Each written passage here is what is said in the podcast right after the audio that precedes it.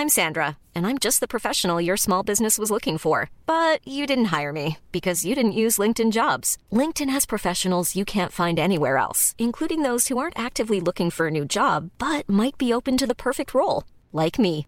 In a given month, over 70% of LinkedIn users don't visit other leading job sites. So if you're not looking on LinkedIn, you'll miss out on great candidates like Sandra. Start hiring professionals like a professional. Post your free job on linkedin.com/people today.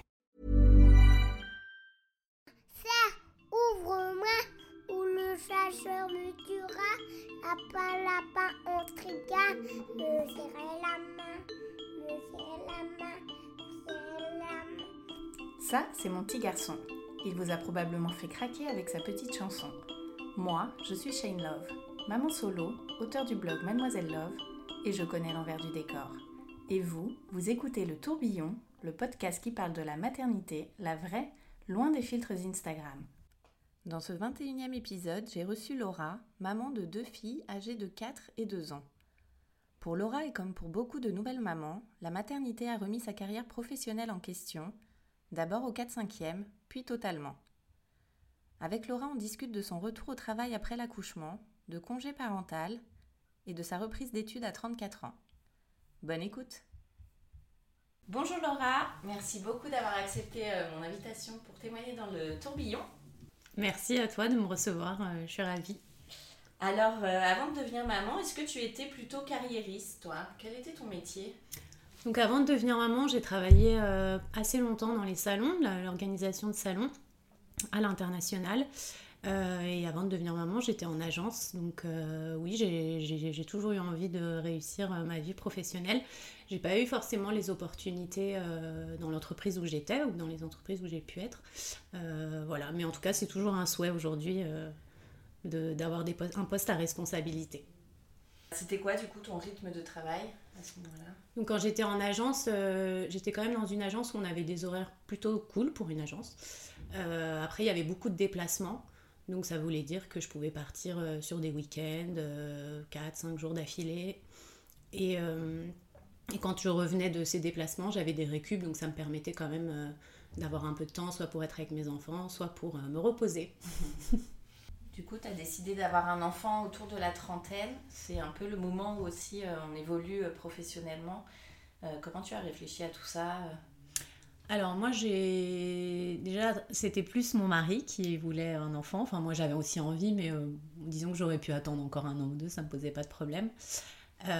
Donc j'ai pas vraiment fait de plan par rapport au fait que où j'en étais dans ma carrière. On s'est lancé et puis euh, et puis après je me suis dit bah on verra comment ça se passe avec le travail et puis euh, comment j'aménagerai mon temps ou euh, ou comment se passera mon retour au travail. J'avais vraiment pas vraiment pas pensé à la suite en fait. Et alors donc, il y a 4 ans, tu as eu ta première fille. Comment s'est passée ta première grossesse? Alors, ma première grossesse euh, s'est bien passée. Euh, bah, C'était la découverte, euh, premier enfant. on- Enfin, ouais, c'est magique, quoi, en fait. Donc, euh, non, je dirais que c'était une belle grossesse. Et euh, est-ce que tu as pris ton congé euh, entièrement, ton congé maternité, ou est-ce que tu l'as prolongé? Alors, pour ma première fille, euh, effectivement, j'ai prolongé mon congé mat. euh, parce que je me voyais pas euh, mettre ma fille à la crèche à trois mois. Donc euh, j'ai eu la chance de pouvoir le faire. Donc j'ai pris un congé parental de deux mois. Euh, voilà, et c'était très bien comme ça. J'ai pu profiter, on est parti deux mois, euh, c'était l'été, on a bien. Enfin, c'était idéal en fait. Et alors, comment ça s'est passé pour faire ta demande de congé parental? Alors, bah, en fait, euh, donc, quand ma fille est née, euh, je me suis dit, bon là, c'est trop tôt, je ne vois pas reprendre le travail dans deux mois et demi. Euh, donc, j'ai fait ma demande à mon employeur en lui envoyant une lettre, un courrier recommandé. Et puis, j'ai aussi prévenu ma responsable euh, en direct, on va dire, euh, au-delà de la partie administrative. Voilà, et puis du coup, ça s'est plutôt bien passé, ils ont bien pris la nouvelle. Après, ça demande une organisation pour l'entreprise, mais si tout est mis au clair dans les temps, etc., on va dire que tout le monde arrive à bien s'organiser et ça se passe bien. Et t'appréhendais de leur demander? Euh, bah, pour le coup, non, j'ai pas appréhendé du tout de leur demander parce que j'étais j'étais totalement dans mon rôle de maman et je j'étais plus du tout la tête au travail. Et du coup, c'était beaucoup plus facile de, de passer à autre chose et de me dire bah là, voilà, c'est le temps que je prends pour m'occuper de ma fille. Euh, tant pis euh, si je voyage pas, tant pis si je suis pas au bureau et que et qu'il y a des choses qui avancent sans moi. Enfin voilà, j'ai coupé en fait. Tu avais une nouvelle priorité. Exactement, j'avais une nouvelle priorité et, et puis euh, ma fille a fait du RGO. Et donc ça a été assez compliqué les premiers mois, je dirais les ouais, jusqu'aux trois les trois premiers mois pour ma première fille. Ça c'est les reflux gastriques. Ouais, les reflux gastro-œsophagiens. Euh, donc en fait, euh, elle ne dormait pas la nuit et je ne pouvais pas l'allonger dans son lit. Euh, donc ça a été des longs mois à chercher ce qui se passait. Et finalement, on est allé voir une gastropédiatre qui nous a bien aidés et qui, qui, nous a trouvé une solution. Donc ma fille a dû prendre un traitement pendant, euh, ça a duré à peu près euh, deux mois, je dirais. Et à chaque fois, on arrêtait le traitement, on voyait si ça évoluait, si ça allait mieux. Et si ça allait pas mieux, on devait reprendre ce traitement. Et finalement, euh, finalement au bout de plusieurs mois, c'est passé. Donc bien contente d'avoir pris ton congé parental. Ah mais clairement parce que je sais pas comment j'aurais pu faire pour aller au travail et gérer des nuits où en fait je dormais assise avec ma fille en écharpe. Et alors après euh, ce moment idéal, comment s'est passé le retour au travail? Alors le retour au travail, euh, bien. Enfin voilà, j'avais pas trop d'appréhension. J'étais prête à me remettre euh, dans mon rythme, à continuer les déplacements, puisque niveau organisation c'était encore jouable avec mon mari, avec la famille. on trouvait toujours des personnes pour dépanner. Donc j'ai repris mon travail comme avant. Voilà. Et est-ce que tu as euh, réussi facilement à retrouver un rythme euh, boulot, euh, maman, dès que tu as repris le travail? Oui, pour ma première, ça a été assez simple. Bon, après, c'était toujours un peu la course le soir en rentrant, puisque j'arrivais à la maison, il était 18h30, donc donc faut tout faire vite. On profite pas beaucoup de son enfant, mais on va dire que pour ma première fille, ça m'a pas trop gênée, on va dire. Et alors, euh, deux ans plus tard, tu es à nouveau enceinte. Voilà. Alors, comment s'est passée cette deuxième grossesse? Alors, une deuxième grossesse qui se passe bien, mais beaucoup plus fatigante que la première, puisqu'il faut gérer euh, mon autre fille qui est encore petite, qui demande beaucoup d'attention. Euh, donc, j'ai été arrêtée assez tôt par mon médecin. parce que j'étais très fatiguée et que j'allais avoir mon bébé plus tôt que prévu si je me calmais pas un petit peu. Donc euh, ça m'a permis de me reposer euh, et d'accueillir ce bébé euh, sereinement. Et là aussi pour ton congé mat, est-ce que tu as prolongé la durée? Oui, alors là aussi j'ai pris un congé parental. Plus long puisque j'ai pris 5 mois et à mon retour j'ai demandé un aménagement de mon temps de travail alors ça a été un petit peu compliqué puisque en agence, euh, évidemment, euh, demander un congé par enfin un, congé, un aménagement des horaires, c'est toujours délicat. Mais euh, je me suis arrangée pour du coup partir plus tôt chaque jour et le vendredi après-midi avoir mon après-midi de libre en fait. Et ça s'est passé comme ça. Mais je n'ai pas pu avoir mon mercredi. Hum. Pourquoi ils ont refusé le mercredi? Ils ont refusé le mercredi parce qu'ils considéraient que c'était difficilement compatible avec l'organisation du travail en agence. Comment ça t'est venu cette idée de, euh, de te mettre au 4-5e Parce que je savais qu'en termes d'organisation, j'arriverais pas à gérer euh, en temps plein.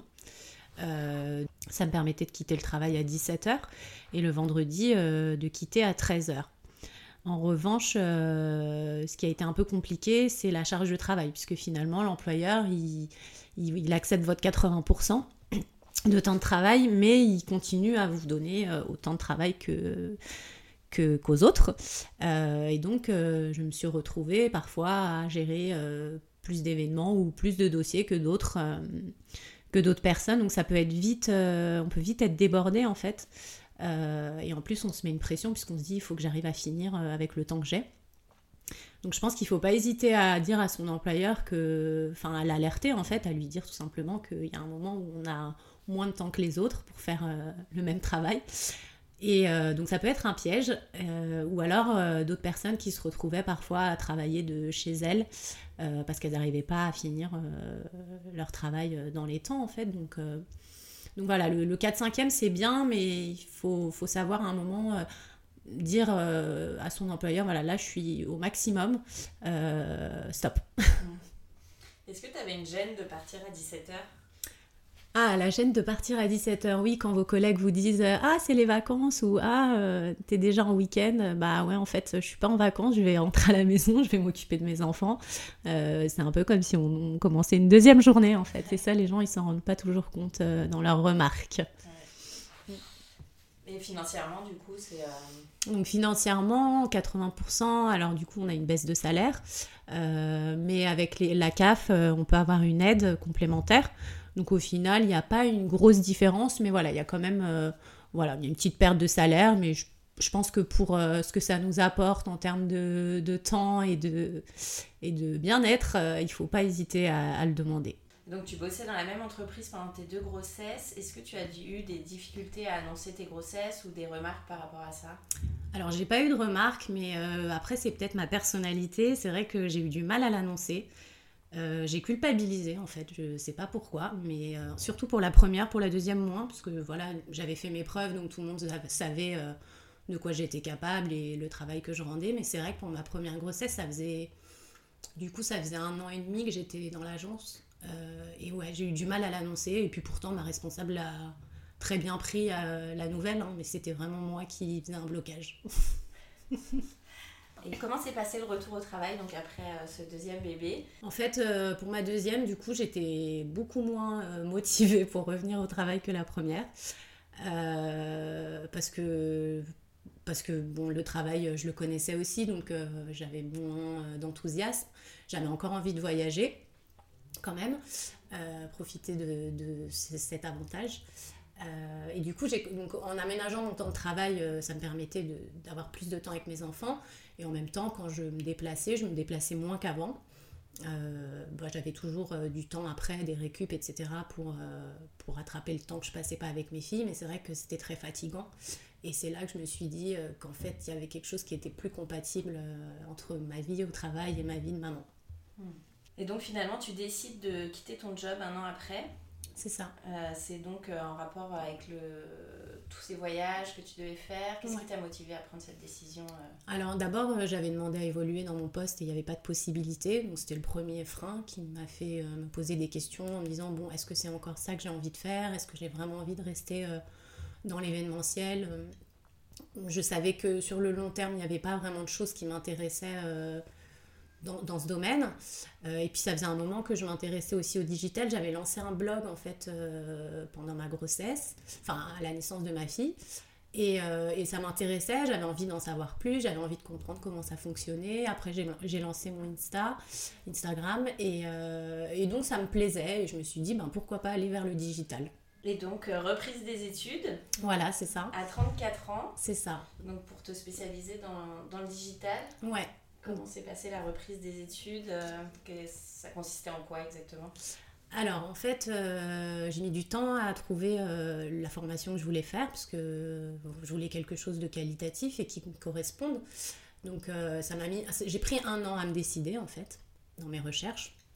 Et, et j'ai choisi de faire un, donc un master euh, en marketing digital et e-business.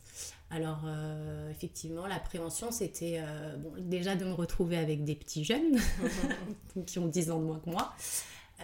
effectivement, dans ma formation, il y a peu de personnes en reconversion. Mais, mais en même temps, c'est chouette d'être poussé par l'énergie de ces jeunes qui ont envie d'apprendre et qui ont aussi plein de choses à nous apprendre finalement. Et en termes d'organisation, bah, il y a des soirs où les, cours se terminent tard, donc 21h parfois. Donc il y a mon mari qui gère à la maison, qui récupère les enfants, etc. Et puis aussi, euh, en termes d'organisation, ça veut dire euh, préparer des dossiers à la maison. Donc moi, c'est une formation qui se passe sur trois jours par semaine. Donc ça me laisse le lundi et le mardi pour euh, avancer mes projets, mes dossiers de groupe. Et, et surtout, mes camarades de classe savent que le week-end, je ne travaille pas, je suis avec mes enfants. Donc voilà, parfois c'est un, un, peu compliqué parce qu'eux sont plus dispo les week-ends que moi, mais euh, on trouve toujours euh, des solutions. Et c'est quoi donc du coup cette formation? Tu l'as fait où? Alors c'est une formation qui se passe à l'INSEC. C'est une école de commerce et euh, j'ai choisi un rythme intensif pour passer rapidement la formation. Donc j'ai commencé en septembre, je termine à la fin du mois de février et ensuite je dois faire un stage de six mois dans le milieu du digital. D'accord. Donc tout ça se fait à Paris Tout ça se fait à Paris, oui. Est-ce qu'il y a d'autres mamans dans ta promo? Alors il n'y a pas d'autres mamans dans ma promo. je suis la la vieille de la classe. Euh, les professeurs ont mon âge, hein, donc c'est assez drôle. Parfois, ça amène à des situations euh, un peu euh, drôles. Mais dans d'autres classes, il y, a des, il y a des mamans aussi en reconversion. Voilà. Mais c'est une minorité. Est-ce que les élèves, du coup, t'ont posé des questions sur le fait que tu sois maman? Ouais, c'est assez drôle parce qu'on a souvent. au déjeuner, on, on, arrive souvent à des conversations de maman, de grossesse, etc. Et ça me fait rire parce que bah parce que je me revois il y a 10 ans, euh, je, je, pensais pas du tout à tout ça, enfin je voyais les choses totalement différemment et ce décalage euh, est assez drôle parfois euh, dans les discussions. Il te demande quoi Alors il me demande quoi? Il me demande comment se passe un accouchement, donc voilà, donc c'est assez drôle. il me demande comment ça se passe de gérer les cours et la vie de maman. Enfin j'ai eu plutôt des, des encouragements de leur part et c'est agréable. Et donc, tu vas commencer une formation en entreprise, donc encore un autre rythme. Mm. Comment euh, va se gérer ce rythme-là? C'est à temps plein euh? Ouais, alors c'est une formation à temps plein en agence. Euh, du coup, je suis sur des horaires bon, du 9-18, hein, normalement, si tout se passe bien. bah oui, ça va être une nouvelle organisation pour récupérer les enfants à l'école, etc. Mais en plus, j'ai un mari qui travaille le soir. Donc, je pense qu'on va faire un peu appel à toute la famille là pour nous aider. Euh, et, après, on reverra notre organisation, peut-être prendre une nounou après la crèche pour, euh, pour les, les, horaires où, où, je serai au travail, en fait. Et alors, qu'est-ce que tu aimerais faire euh, différemment pour trouver cet équilibre pro-perso dans, ta future carrière, dans ta nouvelle carrière? Eh bien, j'envisage, pourquoi pas, de passer en freelance après, après mon expérience en entreprise. Euh, parce que je trouve que voilà tous les gens autour de moi qui ont le statut de freelance, euh, je vois qu'ils ont un équilibre euh, vie perso, vie, vie, enfin, vie pro assez intéressant, notamment le fait de pouvoir gérer son temps comme on le veut. Enfin, ça, c'est vraiment un luxe pour moi. Et voilà, si j'y arrive, ce serait le grand bonheur, quoi. Et c'est plutôt des mamans autour de toi qui ont ce, statut? Ouais, c'est plutôt des mamans qui ont choisi de devenir freelance. Euh, bah justement, je pense, euh, pour trouver cet équilibre et. Euh, ouais, pour trouver cet équilibre en fait. C'est difficile, tu penses, aujourd'hui d'avoir un équilibre quand on est dans une, une entreprise? Qu'est-ce qui manque En fait, je pense que ça dépend des entreprises. Moi, je dirais que l'entreprise où j'étais, bien qu'il y avait essentiellement des femmes, euh, on n'était pas trop, ils n'étaient pas vraiment prêts, euh, on va dire, à faire le nécessaire pour qu'on puisse trouver cet équilibre. Euh, par exemple, moi, ce que je trouve bien, c'est de pouvoir travailler à la maison, même quand on est en agence. Il y a plein de, il y a plein d'entreprises maintenant qui favorisent ça. Alors, je dis pas tous les jours de la semaine, mais en tout cas, ne serait-ce qu'un jour par semaine, pouvoir faire du télétravail, c'est déjà un, bon équilibre, je trouve. Euh, bon, dans mon agence, c'était pas comme ça, c'était que euh, dans des situations où euh, voilà, on n'avait vraiment pas le choix, enfants malades, etc. Mais donc, je pense que ça dépend du domaine en fait dans lequel on travaille. Voilà, moi, l'événementiel, etc., c'est compliqué, clairement, d'avoir une vie de famille et une vie pro. en tout cas, ce sera pas équilibré. Et donc, de nombreuses femmes font un changement de carrière quand elles deviennent mamans. Pourquoi, à ton avis, il y a ce déclic qui... Pourquoi ce déclic euh, ben, Je pense déjà donc, euh, pour, euh, parce qu'on a envie de passer plus de temps avec nos enfants, donc on revoit notre organisation, on revoit nos envies, et puis je crois aussi que le fait de devenir maman, ça nous donne une force, une confiance en nous, une énergie qui fait qu'on est prêt en fait à, à, à, prendre des décisions et à changer ce qui ne va pas dans notre vie en fait. Alors on va passer aux petites question de la fin d'épisode. C'est quoi pour toi être une maman parisienne?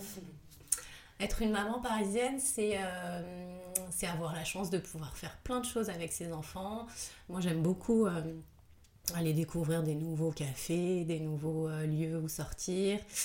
franchement, à Paris, on a l'embarras du choix et, même si je suis pas toujours convaincue de la vie à Paris, je dois avouer que ça, ça c'est vraiment un avantage qu'on ne peut pas nier. Et quel est ton endroit kids-friendly préféré?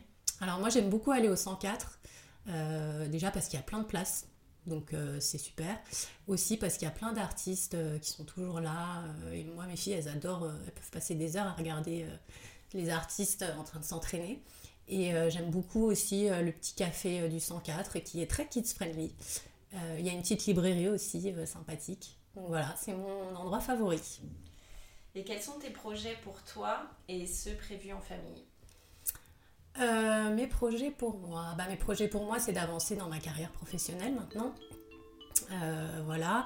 Et euh, pour mes enfants, bah, j'aimerais bien qu'on fasse des voyages, encore des voyages. On aime beaucoup voyager en famille. on était à Punta Cana au mois de novembre. je ne sais pas si d'ici la fin de l'année, on aura la possibilité de partir tous les quatre, puisque moi, je vais être pas mal prise avec mon nouveau travail, mais en tout cas, j'aimerais bien faire un prochain long voyage avec mes enfants. Merci beaucoup Laura.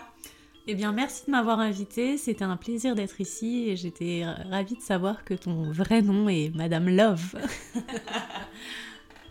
un grand merci à tous d'avoir écouté le tourbillon.